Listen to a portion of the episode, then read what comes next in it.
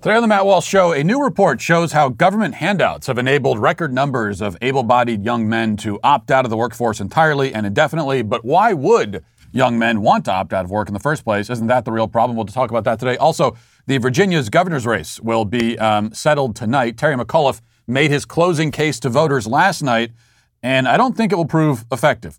Plus, the Supreme Court refused to step in and hear a case from a Catholic hospital that was sued after refusing to perform a sex change operation. And Sleepy Joe falls asleep at the UN Climate Summit. Finally, Atlanta Braves fans are still doing the tomahawk chop, even though the media has repeatedly informed them that it's racist and they need to stop. But is it really racist? We'll talk about that today and much more on The Matt Walsh Show.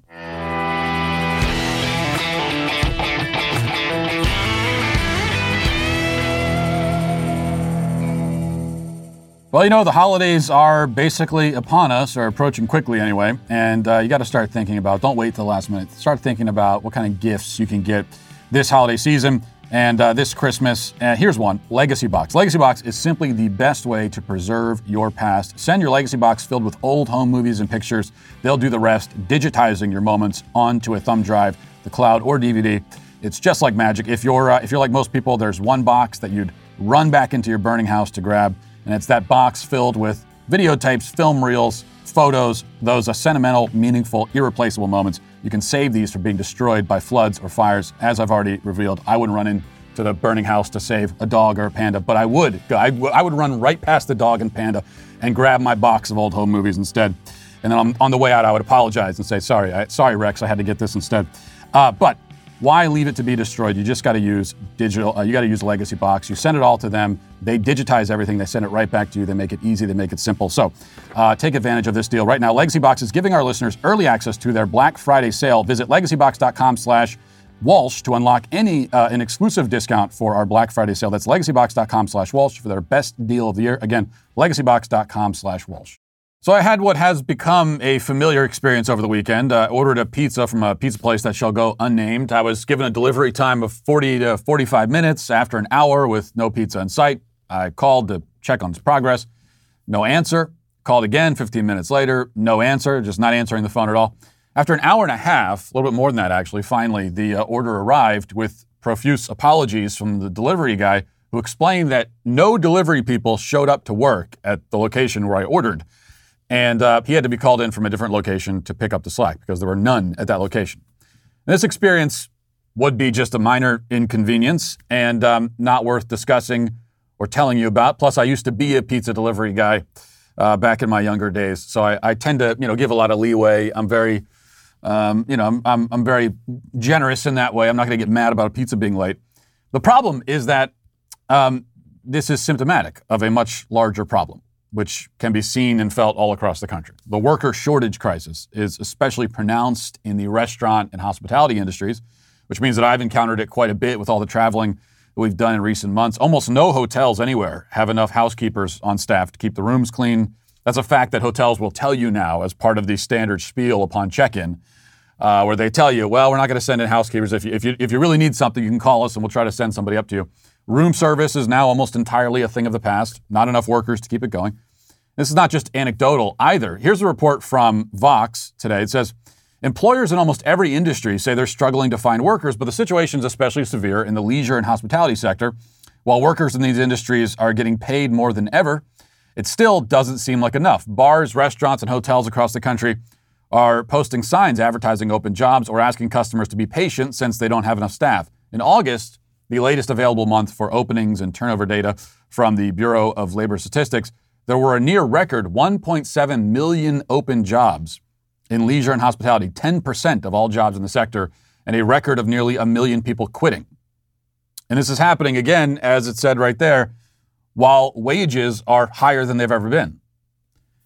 Now, this may be a especially significant issue in the leisure and hospitality industries, but the situation isn't much better in most other industries. Big question is, why is this happening? What do we do about it? And as far as that goes, there are a number of important factors that can't be ignored. One of them is vaccine mandates. I mean, that's not helping. That's driven some employees out of their positions or kept qualified applicants away to begin with. But that's not the primary issue here, especially because this is a problem that predates most of these mandates. The greater issue seems to be that a large and troubling amount of Americans have decided that they don't want to work at all. And government has made that lifestyle feasible for them, has made that an actual lifestyle choice, something that you can select from the menu of options. One of them is, I'm not going to work. So here's the Daily Wire. It says, a new analysis argues that government welfare policies encourage able-bodied men to opt out of the labor force. Many point to weak wage growth, technological change, or international trade as potential explanations for the low labor force participation rate among young men, which has dropped from 97% in 1955 to 89% in 2020. However, Republicans on the Joint Economic Committee argue in their Reconnecting Americans to Benefits of Work report that a significant share of the young men who receive handouts from the government are voluntarily disconnected from work. It says only 12% of inactive, prime-age, able-bodied men said they wanted a job or were open to work.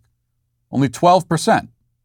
Among men who are inactive for reasons other than disability, retirement, education, or homemaking, 41% personally received government assistance. One key piece of evidence that suggests labor force trends are driven largely by workers, not employers, is that the decline in prime age labor force participation has been mostly voluntary, as told by the men themselves. 3 out of 4 disconnected men say they do not want a job.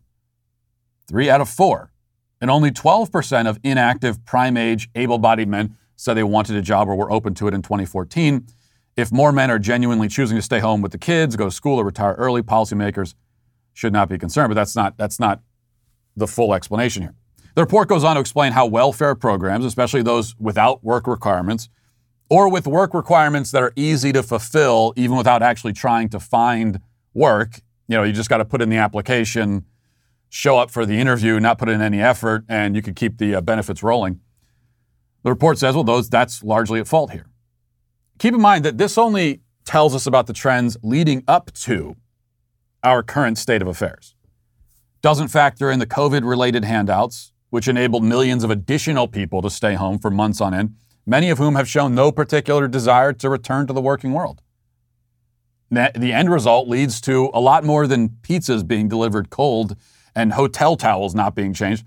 What lies at the bottom of this flight from work, this rejection of work, I think, is despair and purposelessness. This is both the cause and the effect. So it's a self-perpetuating problem. It's a cycle, vicious cycle. People don't see any real purpose to their existence. They don't see any reason to live, and so they're happy to merely exist, floating by, desiring only to be made comfortable and kept entertained.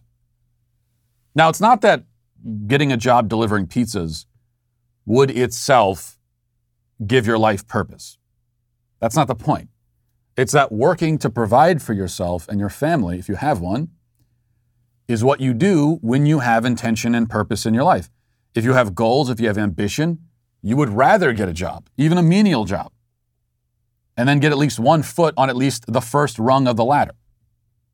There's also value in work for its own sake. Work is a necessary part of life. As I've explained before, life is work. Your existence requires work to maintain. There's no getting around that. And if you're not going to do it, then someone else will have to do it for you. But there is dignity and honor in standing at the helm and steering your own ship, rather than having the government do it, or more precisely, having the government enlist the taxpayers to do it against their will. But the catch-22 here is that people in despair, who could most benefit from the dignity of work, are also least likely to care about something like dignity or to pursue it for its own sake. So that is the problem that lies at the bottom of this, and this is what we need to be talking about. We can look at all the economic factors. We can look at wages and wage growth. We get all of these things.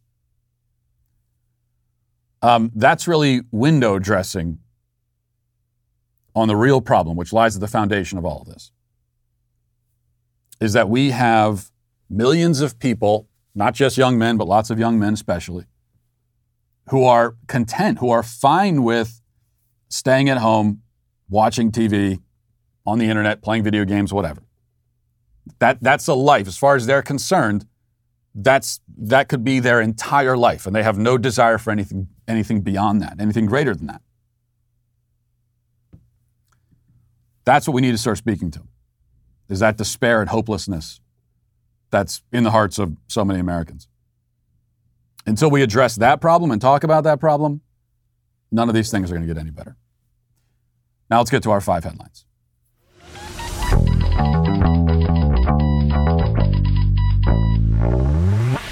You know, I tell you about MyPillow all the time. And why do I tell you about MyPillow? Because it works. What's a pillow supposed to do? It's supposed to help you sleep. It's supposed to have a great night's sleep. And that's what MyPillow does. And that's why I depend on it now. It's almost like an addiction. I can't sleep on anything but MyPillow products.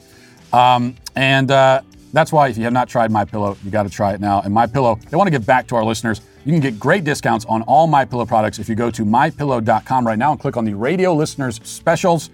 Get deep discounts on MyPillow's mattress, toppers, towels, and so much more. For example, MyPillow is offering a buy one, get one free offer on Giza Sheets. These are top quality sheets that you will love. All MyPillow products come with a 60-day money-back guarantee and a 10-year warranty. It's nice to have the money-back guarantee. You're not going to need it, but you do have it there. Go to MyPillow.com and click on the Radio Listener Special for the buy one, get one free offer on the Giza Sheets and use promo code DailyWire at checkout, or you can call 800-651-1148. You'll also get deep discounts on all MyPillow products, including pillows, slippers, the MyPillow mattress topper, and MyPillow towel sets, all of that, if you go to MyPillow.com and enter DailyWire or call 1-800-651-1148 and tell them the Daily Wire sent you. That's 1-800-651-1148.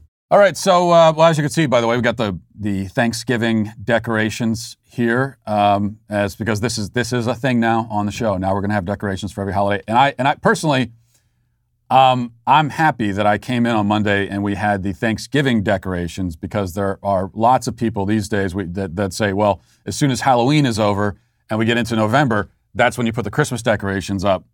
And I got nothing against Christmas decorations. I mean, when it's time for Christmas decorations, I just want it to look like Christmas exploded in here. I want to have a giant mechanical Santa right behind me waving on camera the entire time. But it's not Christmas season yet. It's not even Advent yet. And what I don't like is how Thanksgiving gets cannibalized by Christmas every year. So we are actually doing Thanksgiving decorations on this show. And I do appreciate that. All right, so the Virginia's race comes to a head today as voting is underway. And I'm not an optimistic guy, you know that. And I've come this far without making any predictions. So there's really no reason to make it now. But I will anyway. I like Glenn Youngkin's chances. I think he wins tonight. And I think all the trends are in his favor. All of the momentum is in his favor. He's got all of the excitement. And going up all the way to the last moment when they were making their final pitches, their closing cases. So Terry McAuliffe, speaking to a smaller crowd and a noticeably less excited crowd, let's hear what his closing case to the people of Virginia was. As we know, cultural issues and education became the central focus of the race. So Terry McAuliffe, finally speaking to education, closing argument. Here's what he has to say. We've got to diversify our teacher base here in Virginia. 50% of the students in Virginia schools, K-12, 50% are students of color, and yet 80% of the teachers are white. We all know what we have to do in a school to make everybody feel comfortable in school. So let's diversify. So here's what I'm going to do. We'll be the first state in America. If you'll teach for 5 years here in Virginia in a high-demand area, whether it be geographic or coursework, we will pay room, board, and tuition at any college, any university, any HBCU here in the Commonwealth of Virginia. So that's what Terry McAuliffe has for you. There are too many white teachers. So Terry McAuliffe is saying, listen, Virginians, I've heard you. I understand, parents. You're worried about education. You're concerned about your kids. You're concerned about what they're being exposed to at school. You want to make sure they're getting a real education. Okay. And so I've heard that. And so what I'm going to do is make sure that there are fewer white teachers. Because he believes, apparently, or he is duty-bound to believe, he is required to believe, as a Democrat, that this is the sort of thing that parents wake up worrying about. He thinks that parents in Virginia and across the country, they wake up every day thinking about, man, sending their kids off to school, putting them on the school bus, waving goodbye. The parents are sitting there thinking, oh man, I'm really worried that there's just too many white teachers at my son's school. That's my concern. Yeah, mom and dad sitting around the kitchen table. Honey, I'm really worried that Junior is, he's around too many white teachers. I'm worried about the racial makeup of the teachers at his school. That's what I'm concerned about. That's what Terry McAuliffe imagines. So that's his closing case. It wasn't just that, by the way. He also brought in Randi Weingarten, spoke at Terry McAuliffe's rally last night. Randi Weingarten is the president of the largest teachers union in America. She's also the most despised figure in education in the country. I mean, she's one of the main reasons why schools stayed shut down for 18 months in many places. She never wanted to open the schools back up again. So all of these parents who had to deal with, quote unquote, remote learning, their kids were on Zoom classes for 18 months, not learning a damn thing. Randi Weingarten, largely responsible for that. Like there are, I have not talked to a single parent who has anything positive to say about their kids' experience on Zoom classes for a year or 18 months or however long it was, depending on where they live. I haven't talked to a single parent. I've had this conversation with many parents about the Zoom classes and how that went. I haven't talked to a single one who said, yeah, that was great. I'm really happy my kids went through that. This is all my child needs is just to sit in front of a computer for 7 hours and stare at a computer and have this disembodied head speaking back to them, giving them busy work and assignments to do. So Randi Weingarten, largely responsible for that, one of the main voices, at least, promoting that form of education. And Terry McAuliffe brings her in, totally despised figure in education, brings her in as his last act before the polls open. Incredible. And I'm happy to see it. Because I think, again, I'm afraid I'm going to eat my words on this, but I think that was the nail in his coffin, metaphorically speaking. If everything happens, this is a big if everything's above board and everyone is playing fair for the most part, I don't see how Terry McAuliffe wins. And once again, that is a big if, especially because we know what the Democrats in Virginia did only a few days ago by sending some Democrat operatives to a Glenn Youngkin campaign event with tiki torches, pretending to be white supremacists, and that was exposed almost immediately. And then Lincoln Project came out and said, "Oh yeah, just kidding. It was a practical joke. Wasn't that funny?" No, that was a fraud that they attempted. And now there's a question about whether or not another fraud was attempted, because these pictures from this was Glenn Youngkin's rally in Loudoun County, huge turnout, people very excited. And this is the picture that the media went with. You can see it here on the screen. This is the picture the media went with. All the blue checks on Twitter were passing this particular image around. And there's a Glenn Youngkin event, and then you could see there somebody in a denim jacket and a cowboy hat with a Confederate flag prominently stitched onto the back of their jacket. Now, I will say, if this is real, and this is someone who sincerely just wears a Confederate flag jacket, I don't care. I really don't care, and it doesn't say anything about Glenn Youngkin. So if one person decided to show up to a Glenn Youngkin event in a Confederate flag jacket, that doesn't mean anything at all. But you do have to ask questions about how sincere this actually was, especially because this. Now here you can see in the other picture, here's where this guy is standing. So he took a position right leaning against the press pen. So he's got like his calling card that he's showing off to the press, right where they are, where they're all standing with their, you can see there, with their cameras. And he's showing it to them saying, hey guys, check this out. Can we go back to let's go back to the first picture though. Can we look at this? Okay, you see this denim jacket. It looks like a brand new jacket, no scuff marks or anything on it. It looks brand new. The Confederate flag print on the back, the patch, also looks brand new, bright red. So it looks like he just got this jacket, just put the patch on the back, excited to go to the Glenn Youngkin rally. He's also got the cowboy hat on. He's with some woman who also has a cowboy hat. The only cowboy hats in the crowd, because this is, again, Loudoun County, Virginia. Okay, this is not Texas, where you see cowboy hats all over the place. And then the other strange thing is that he's right there in front of the media. He's got the Confederate flag thing going on. We have no pictures of the front of his face. Nobody in the media stopped this guy, apparently, to ask him, what's your name? What are you doing here? Tell us about yourself. Why do you have that Confederate flag patch on the back of your jacket? Now, if this was a really, sincerely, a Glenn Youngkin supporter, you don't think the media would be tripping over themselves? I mean, literally tripping over themselves, dogpiling over one another to get to this guy, get his face out there, get his name, and get him on camera talking about why he has the Confederate flag and why he, as a supporter of the Confederacy, is also a supporter of Glenn Youngkin. You don't think they'd be incredibly eager to get all that on camera? But oddly enough, the media discovered restraint, and they decided to respect this man's privacy. Isn't that nice of them? Not show us his face, not get his name. Now, it's pretty obvious. Would seem to be another intentional fraud committed by someone.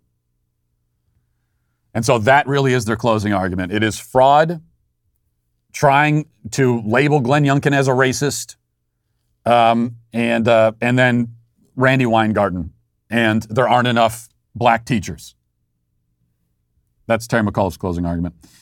I don't think it'll work for him. I do think Glenn Youngkin wins. The excitement, you can't, excitement is something it's not easy to conjure by sheer force of will. It's something that Republicans have historically not been very good at. I mean, Donald Trump obviously has been able to get people excited. Other Republicans have not been able to do that. And what's really encouraging about Glenn Youngkin is that he's been able to sort of close that excitement gap and generate some, on a smaller scale, because he's running for governor of Virginia, not president, but on a smaller scale, generate some of that sort of Trumpian excitement. But he's doing it by talking about the issues. He's not doing it by aping and imitating Trump's style. He's not doing it by talking about Trump. So I hope that this is not only a win in Virginia, but maybe a little peek into what a post-Trump GOP might look like, where it's people are mobilized, they're excited, we're talking about the culture, talking about education, we're talking about issues that parents really do care about and wake up thinking about. And crucially, it's a GOP that is not entirely centered around one personality, around one guy. Because the issue with Trump is that when he's on the stage, when he's in the conversation, he is the conversation. And he's the only, everything is centered around him. And he wants it that way when he's there. But that's never been the way to have a lasting cultural movement that's structured around one personality. If it's going to mean anything, and if we're going to make any real changes and any real cultural headway, it has to be much bigger than that, much bigger than one guy.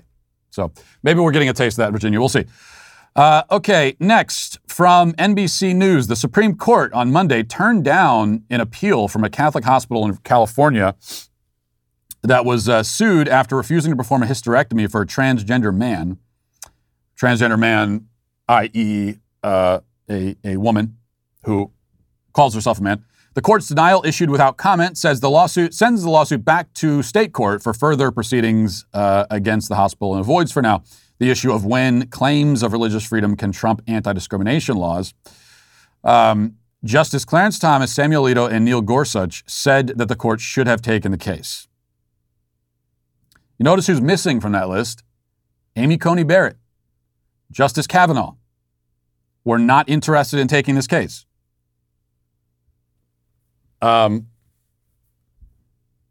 What they said to the hospital is, hey, you're on your own. Now, this is when it comes to religious freedom, not just religious freedom, but freedom in general. Because you don't have to be. In fact, I wish they had taken this case, and this is a religious freedom issue. But, you know, I'm concerned about making this only a religious freedom case, because when it comes to, you know, quote unquote sex change operations, what they call it now, gender affirmation care, you don't have to be religious to oppose that. If you're a rational, morally decent person, you're opposed to that. You should be opposed to mutilating people in order to conform their delusional perception of themselves, in order to conform their body to their delusions of themselves. No matter what your religious affiliation is, including if you have no religious affiliation, you should be opposed to that. So it's not merely a religious freedom issue, but it is also that. And Amy Coney Barrett, who pretty much every conservative was excited about, myself included, not interested in taking the case. Kavanaugh also, less of a surprise, doesn't want to take the case.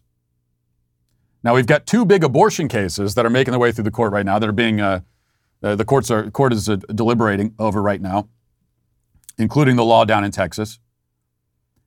And I'm very hesitant to make any predictions there based on the kinds of questions that the justices are asking as these arguments are presented. But there have been potentially a few red flags from Amy Coney Barrett. In fact, at one point, I think she asked a question referring to Roe v. Wade as a constitutional right in her question. So accepting that premise in the question that she asked. Maybe that was a slip of the tongue. Maybe she wasn't being careful enough in her wording. But if we're hoping for Roe v. Wade to be overturned, it's concerning to hear her accepting it as a constitutional right. I don't know. This is something that I think for a lot of people, it was thought, a lot of conservatives, that the Supreme Court picks were Trump's greatest achievement. But the way things are heading right now, it's looking like these might end up being his greatest failures.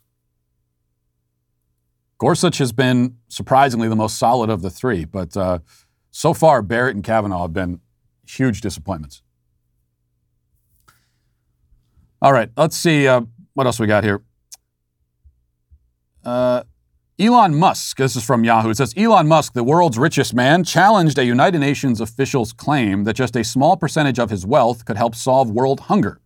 Musk was responding to comments by David Beasley, director of the UN's World Food Program, who repeated a call last week following an earlier tweet this month asking billionaires like Musk to step up now on a one-time basis.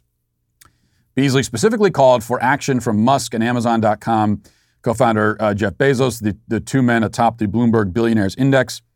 Just $6 billion could keep, just $6 billion could keep 42 million people from dying, Beasley said, if the World Food Program, using transparent and open accounting, can describe on this Twitter thread, this is from Musk now, he says, if they can describe on this Twitter thread exactly how $6 billion would solve world hunger, I will sell Tesla stock right now and do it. And so far, no one has been able to meet that challenge. That's a fair question. If you're saying money can solve the problem, then how exactly will... It's not good enough to say, well, we'll give the money to this program. Like, how exactly will this money have that effect? And I'm pretty skeptical of that myself, because poverty is not merely a money problem at its root. Not merely. It's a problem of choice and human will. And when I say that, I am not saying that poor people wake up and say, I want to be poor, and they make the choice to be poor. But that one way or another, very often choices lead to poverty, and often these are not the choices of the impoverished people. Okay, so for example, much of world hunger in other countries, like in third world countries, is due in large part to corrupt political regimes, dictatorships. Okay, so it's not simply that the countries don't have the money, but that corrupt regimes choose to keep their people oppressed. There's a whole lot of hunger and starvation in North Korea. That is not merely a lack of resources. It's that the resources are hoarded by a corrupt political regime. So that's a choice made by people, not the poor people, but by the corrupt politicians and dictators and people in charge, bureaucracies. Homelessness in America is driven almost exclusively by drug addiction. Drug addiction itself is not a choice. To do drugs to begin with is. The other part of that picture is mental illness, which of course, again, is not a choice. But what makes mental illness lead to poverty are the, quote unquote, choices made by those afflicted. Now, these may be choices that you can't be blamed for because you have a mental illness. But the point I'm simply trying to make is that these are all problems that cannot be solved by throwing money at them. Because very often, in many of these cases, the issue is what people are doing. So if you have, if we have poverty in a third world country that's run by a corrupt regime, well, you can't simply throw money at it because it's not going to go where it needs to go. And we certainly know that with homelessness. There's a great number of homeless people on the street right now that you could go and hand them $1 million and they'd still be homeless a week later or the next day. I mean, they would just be homeless still. Because the problem isn't that simple. So money is a part, it's one of the tools that can be used to address this problem, but it's not what fundamentally causes it. But as always, we're looking for the simplest possible answers. And we're also looking for easy targets and villains. And so if we see a lot of poor people in the world and then we see rich people, it's easy enough to say, well, it's their fault. Just, you got the money, give it to those people and everything will be fine. It's not that simple. I wish it were that simple, but it isn't. And life rarely is. Okay, here's something that is kind of simple, I think. It's a video taken by a mom who was very proud to take this video and put it online for everyone to see. She is letting her daughter know that that she, the daughter, will soon be able to be vaccinated. And this is supposed to be a heartwarming video based on the young girl's reaction. But I feel a little bit differently about it. Let's watch this. This is my daughter. Hi. She's 9. We're about to blind react to something. Okay. What does that say? Hold on, dear!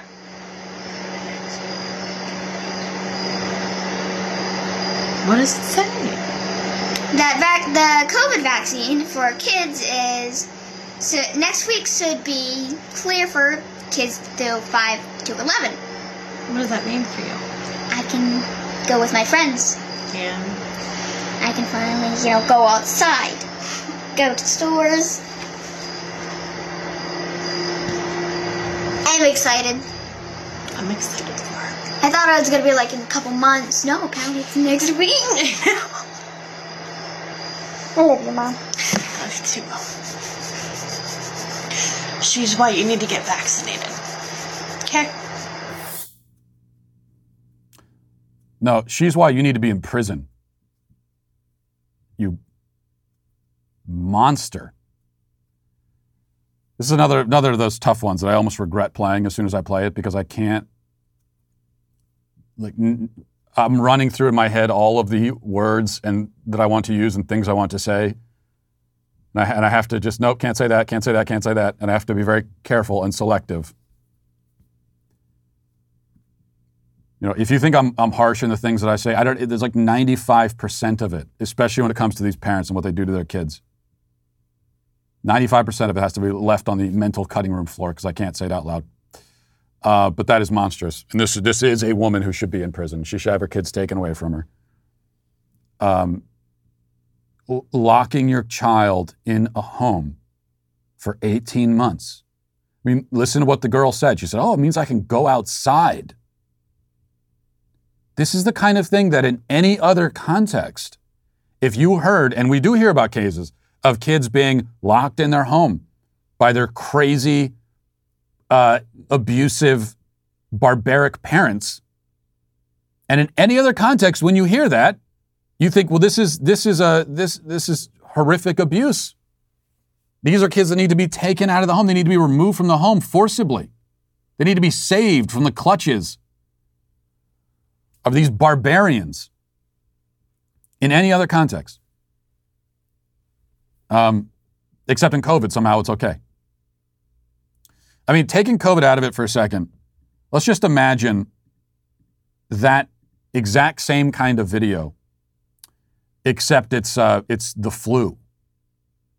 The flu, which, as I've said a million times, is a much greater threat, a more lethal threat to children like that young girl there than COVID is. And yet, if COVID never existed, and you heard of a parent who kept their child locked in a home for 18 months for fear of the flu, wouldn't even let them go play outside with their friends, you would say that parent is crazy. This is not simply a parenting choice, a judgment call. No, that's insane, and you are a danger to your child. Well, it's no different here. How could this be any different? This is worse. This is worse because COVID is less of a threat to the kids. And somehow we just accept this. And meanwhile, what makes all this all the more, just an additional morbid irony here is that mother is extremely overweight. Okay, so she has her child locked in a home really to protect herself, because she doesn't want the kid to bring COVID back to her. And so for her own sake, to keep herself safe, she keeps her kid locked away. And yet, she's that concerned about her safety, and she's willing to deprive her child of a childhood, she will take everything from her daughter rather than deprive herself of milkshakes and French fries. She's so concerned about her health, but she's still got to have the milkshakes and French fries every day. Okay, you get a physique like that by eating fast food like every day. I mean, you have to try. You have to try to put that much fat on your body. Not trying to be mean. Well, I am trying to be mean to this particular person anyway, because they deserve it. But yeah, you got to try. I mean, you have to put in at least no effort whatsoever when it comes to your diet and fitness. And so she's putting in no effort, willing to sacrifice nothing for health, but to her daughter, she says, you got to sacrifice everything. Repulsive, horrific, terrible. Okay, what else we got? One other thing I want to show you. This is from, as we get closer to Christmas, and Thanksgiving is cannibalized, and we just skip right over to Christmas, we're going to see a lot of these kinds of posts. And this is a viral post from someone named Dave. And it says, it's November 1st. The war on Christmas has officially begun. Jesus wasn't white. Yep, that's right. Your son of God is not a white man. He's as brown as me. And there's a image of what he imagines Jesus must have looked like, and, darker skin. And that's his image of what Jesus would look like. I just love these kinds of posts. And as I said, as we get closer to Christmas, we're going to see more and more of this. We're going to see, Jesus wasn't white. And, Jesus was a socialist. And Jesus was he was an illegal immigrant and a refugee. And they're going to start throwing all that stuff out at you. And, but especially when it comes to this dunk that they attempt, a couple of things about that. First is that, well, number one, the term white would have had no meaning in the context of the ancient world. Okay, so if you had been walking around in Jesus' time and you had gone up and referred to a white person, they would have no idea what you're even talking about. They would think you're talking about a ghost. If you said, I just saw a white person, they would run away because they'd think you're talking about a ghost. It would have no meaning. So to say that Jesus wasn't white, well, yeah, that's just a category of person that wouldn't have meant anything to anyone back then. But more precisely, more to the point, no Christian cares about this. This is something you exclusively find on the left among non-Christians. obsessing over Jesus's ethnicity and race. Did you know Jesus wasn't white? So? No one cares. I have never in my life met an actual professing Christian who talks about this or cares or is at all focused on it.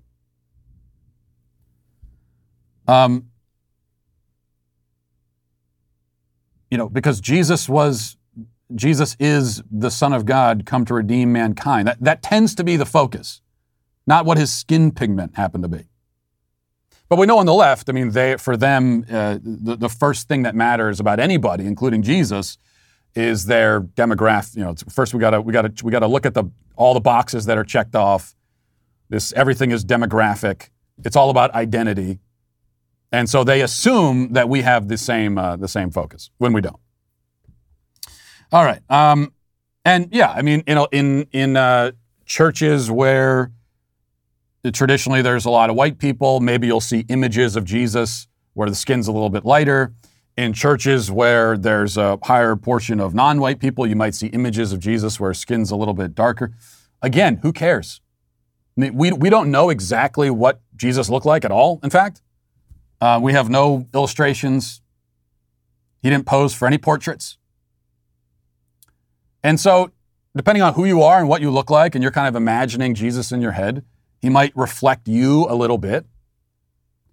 And that's just a natural thing that the mind does. But we don't attach any significance to that. That's something that they do on the left. And people who are, again, non-Christian. All right, so let's move ahead now to reading the comments. This theocratic fascist dictatorship is on its way. Daily cancellations are the law and order of the day. We're the sweet baby gang. All right, this is from GM.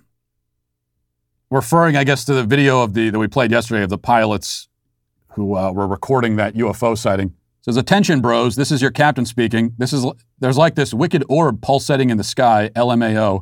Just don't want y'all to freak out and shit. Let's go, Brandon. That's the vibe I got from those captains who sounded like normal guys. But again, I don't want normal guys as pilots of an airplane that I'm on. Late MNF says, you want your pilot to look and sound like Sully Sullenberger. Yeah, exactly. That's exactly what I want. In fact, Sully Sullenberger. And he's the pilot who landed that plane right in the Hudson. Not an easy thing to do. And I think it's not a coincidence that he was like this white-haired guy with a mustache in his, I think like in his early 50s at the time. I think that's what all pilots should look and sound like. I think, in fact, first of all, the mustache. When I get a look in the cockpit and I see a pilot with a mustache, I immediately feel safe. Man or a woman, by the way. No discrimination here. I think that should be a legal requirement. And yeah, I do want them to sound. I want them to have kind of that vibe, sound like I said, someone from the 40s or 50s. Good enunciation. These pilots you hear sometimes, I mean, it kind of freaks you out because they sound half asleep and they're mumbling. They come over to the intercom and they say, attention, pilots. You can't understand what the hell they're saying. I want to know that you're engaged up there. That's the point. Elizabeth says, the football draft is unethical. The humanity of the players is completely put to the side as teams and fantasy players argue back and forth and weigh the odds. However, it's resoundingly not racist. All races of players get the same treatment. It's like the feminists who call everything rape. When your only moral standard is racial, every social problem you see becomes race-obsessed. Well, you're correct, Elizabeth, that if the NFL draft and the process of recruiting players was dehumanizing, then you would be correct in that it dehumanizes everybody, and so it wouldn't be racial even then. But you're wrong in calling it unethical. I mean, these are people who are paid a lot of money to do what they do for a living, and their physical fitness, the things that they're able to do with their bodies on the football field or whatever sport they're playing, that's obviously very relevant, and so you need to be able to measure that. Whatever you want to do for a living, you're bringing skills and hopefully certain skills and qualities and traits to the table. And your employer, to decide if they want to hire you, they have to have some way of measuring those skills. And in football, this is just how they do it. So I think to call it dehumanizing is absurd. And by the way, if anyone wants to dehumanize me in that way by giving me a $40 million contract, I will take it. I will be a slave in that way.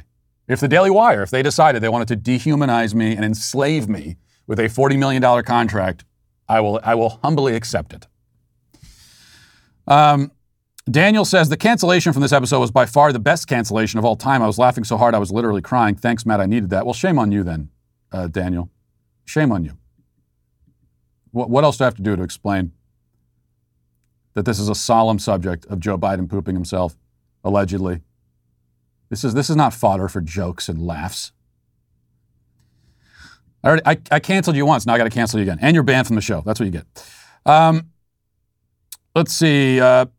PF Araby says, the pilot in that specific video from the cockpit pretty clearly says, let's go Braves, who are in the World Series now. It would have been awesome if he actually said, let's go Brandon, though. Yeah, that's an important point. Also, I mean, we talked about this, the ridiculous controversy over a pilot allegedly saying, let's go Brandon. Well, I think it's probably the most relevant to point out that he didn't even say that, it sounds like. He actually said, let's go Braves. But if he had said, let's go Brandon, I agree with you, I wish he had. If he had, it wouldn't matter. Alex says, Matt, loved how you compared a woman not taking a husband's last name is like not sharing bank accounts. Can you please explain in a more articulate manner, better than myself, why a husband and wife having two separate bank accounts and even a combined one for bills is incredibly dumb and shows a sign of distrust in your spouse? Because this has become common among several people I know. Love the show. Yeah, it is dumb and destructive to your marriage, I think. And if it's a complete separation of finances. Now, I know there are some couples I've talked to who they'll have like separate, little checking accounts where they keep a little bit of spending cash for the week, kind of a weekly allowance deal. And they do that just as a way of keeping track of their discretionary spending throughout the week. I mean, I think that's fine. As long as they're not actually separate accounts. Like these are accounts you both have your names on. It's just that you've chosen to separate. You've chosen to use them in this way and organize your funds that way. Obviously, no problem with that. The issue is when finances are completely separated, as you do find increasingly in married couples. And this again, to me, this is not as severe. I know there are a lot of people who see it in the reverse, where having separate finances is a more severe separation than having separate names. I think it's not as severe, but it's still not good because it's a lack of trust that you're showing in your spouse. And you're also just showing a determination to, in this significant way, in a financial way, to live a separate life. And there's nothing wrong with living a financially separate life from other people. It's just that if you want that, then don't get married. If you still want to have your financial independence, I hear that too. Well, I want to be financially independent. Then why did you get married? I want to be financially independent. I want to have my own name. Okay. I mean, you had that already before marriage. So what is it exactly you're trying to get out of marriage? The whole point of marriage is that you're coming together as one unit and sharing your life together. If you're not willing to do that, then I would say you shouldn't be getting married. And then the other big issue, the reason why a lot of people do this is they're looking towards the future and they're thinking about contingency plans and, hey, just in case we get divorced, it'd be a lot easier if we had our finances separate ahead of time. So you're getting married, but you're keeping one foot outside the door. And you're keeping your coat there and your shoes there, right? You're keeping everything ready just in case I got to split real quickly. You can't have a marriage that way. If you go into a marriage that way, preparing ahead of time for the moment when you leave, you'll leave. The only way to have a marriage, have a happy marriage, and to have a real chance of staying together is if you've ruled that possibility out to begin with. You hear this story about Cortez when he came to, what is now modern-day Mexico, and he had this small band of conquistadors, and they eventually conquered the Aztecs with the help of some of the neighboring tribes who were happy to be liberated from Aztec rule so they wouldn't be sacrificed and have their hearts cut out anymore. But anyway, before he made that march inland, you hear the story about how he burned the ships, basically saying to his men, there's no turning back now. You have to be fully committed to this because you're not going anywhere. We have no way of escaping. The only way out is through. And so in that one specific way. I think marriage is kind of similar. You sort of burn the ships and you say, this is it. We're together now. We're not leaving any escape plans. And hopefully, you know, having hearts ripped out and all that kind of stuff, hopefully there's no similarities there to marriage, but you never know. You know, there's nothing that can drain you both financially and mentally and emotionally than having a lot of debt, especially a lot of high interest debt to pay each month. And if you do have that, you know, the cost can become overwhelming. And it can be easy to fall deeper into debt. It becomes this vicious cycle.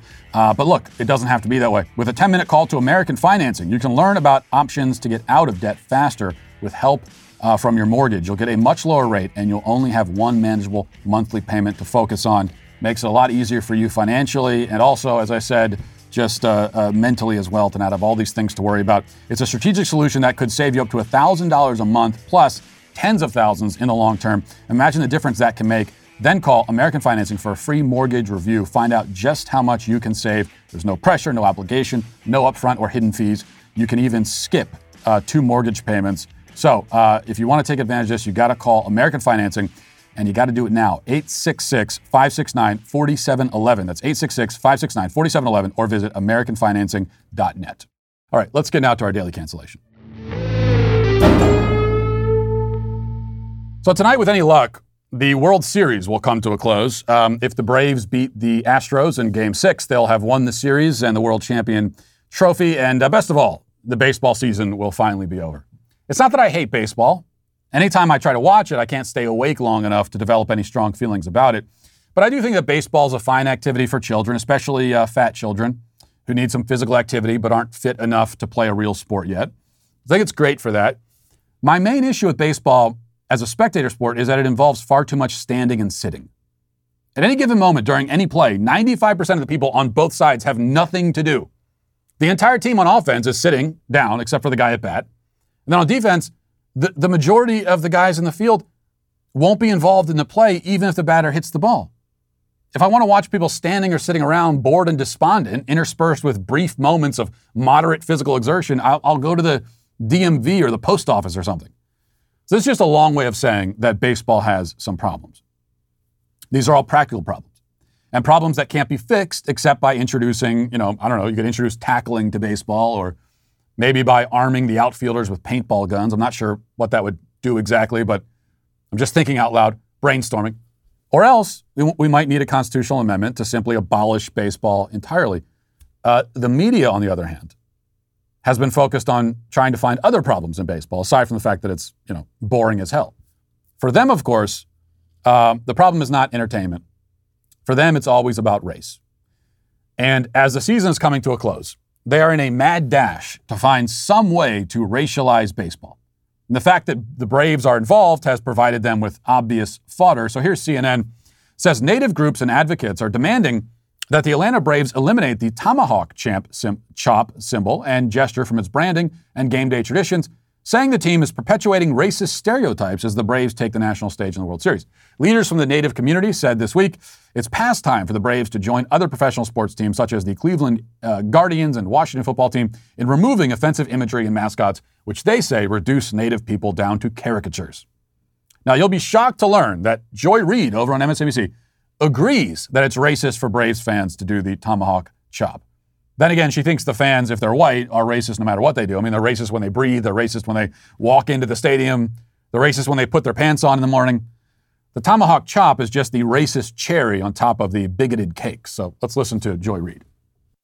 The World Series between the Atlanta Braves and the Houston Astros is happening now, shifting to the stadium in Atlanta for the next 3 games, which means viewers across the country will soon be subjected to a particular show of fandom that has roiled baseball for decades. And that's the tomahawk chop. Correction, the racist tomahawk chop.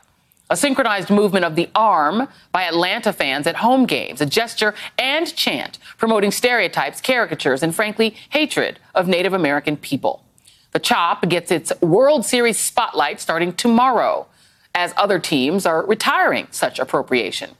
The Washington football team ditched its former name, a racial slur we will not be repeating here. And the Cleveland Indians banished their extremely offensive logo and also changed their name to the Guardians. This week, Baseball commissioner Rob Manfred came out in defense of Atlanta, saying, quote, the Native American community in that region is fully supportive of the Braves program, including the CHOP. But yeah, no. Because Native Americans and allies have protested the CHOP for at least 30 years, including actual Native American baseball players like Cardinals reliever Ryan Helsley, a member of the Cherokee Nation who was forced to pitch amid the CHOP when his team faced the Braves. The National Congress of American Indians responded to Manfred, saying Native people are not mascots. Degrading rituals like the tomahawk chop that dehumanize and harm us have no place in American society. Wait, I'm sorry. Let's back up for a second. The tomahawk chop promotes hatred of Native Americans? Is that what you think these fans are saying to themselves as they move their arms like that? Damn Native Americans, I hate them. Damn them. I find that unlikely. In fact, if you hate a certain person or a certain type of person, you wouldn't want to pay tribute to them in that way. You also wouldn't want them as a mascot. If a mascot is supposed to be some kind of degrading insult, why hasn't any team named themselves, I don't know, the Nazis? How about the Atlanta Nazis? Maybe that should be the new name. I mean, if that's the idea, right, with a mascot, you're supposed to be insulting somebody. But if they did that, I'm quite sure that the Joy Reads of the world would combust from pure outrage, accusing the team of promoting and celebrating Nazism. And in that case, she would be correct. That's because a mascot is meant to be a positive thing, a promotion, a celebration. Indian mascots and chants are a tribute to Native Americans, not an insult. Why do Native American words and imagery make for good sports mascots? Well, because Native American culture was a warrior culture. That's what the tomahawk chant and chop specifically harkens back to and pays homage to. Indians were warring people. That's a historical fact. There's no reason to hide from it or deny it. The effort to remove all of the Native American themes from sports is part of a larger, effort to sanitize Indian culture and its history, to feminize and sterilize it, to paint the Indians as helpless, weak victims rather than the formidable, forceful, and ferocious people that they often were.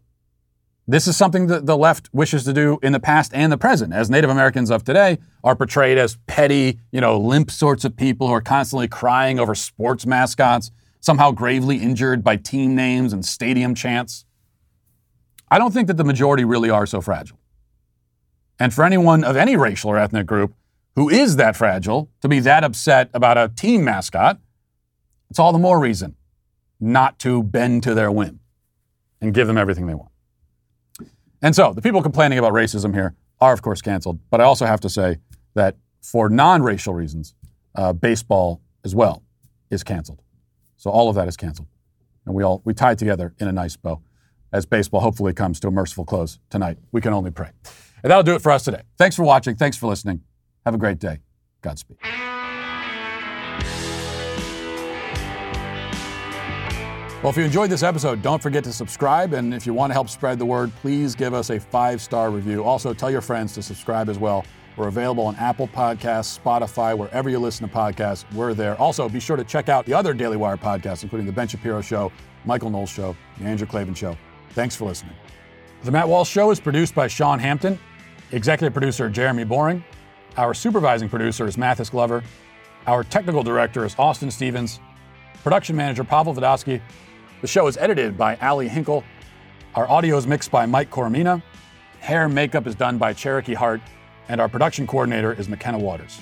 The Matt Walsh Show is a Daily Wire production. Copyright Daily Wire 2021. Today on The Ben Shapiro Show, Terry McAuliffe faces the music in Virginia and counters by playing the race card. Plus, Joe Biden falls asleep during a vital climate change conference. That's today on The Ben Shapiro Show. Give it a listen.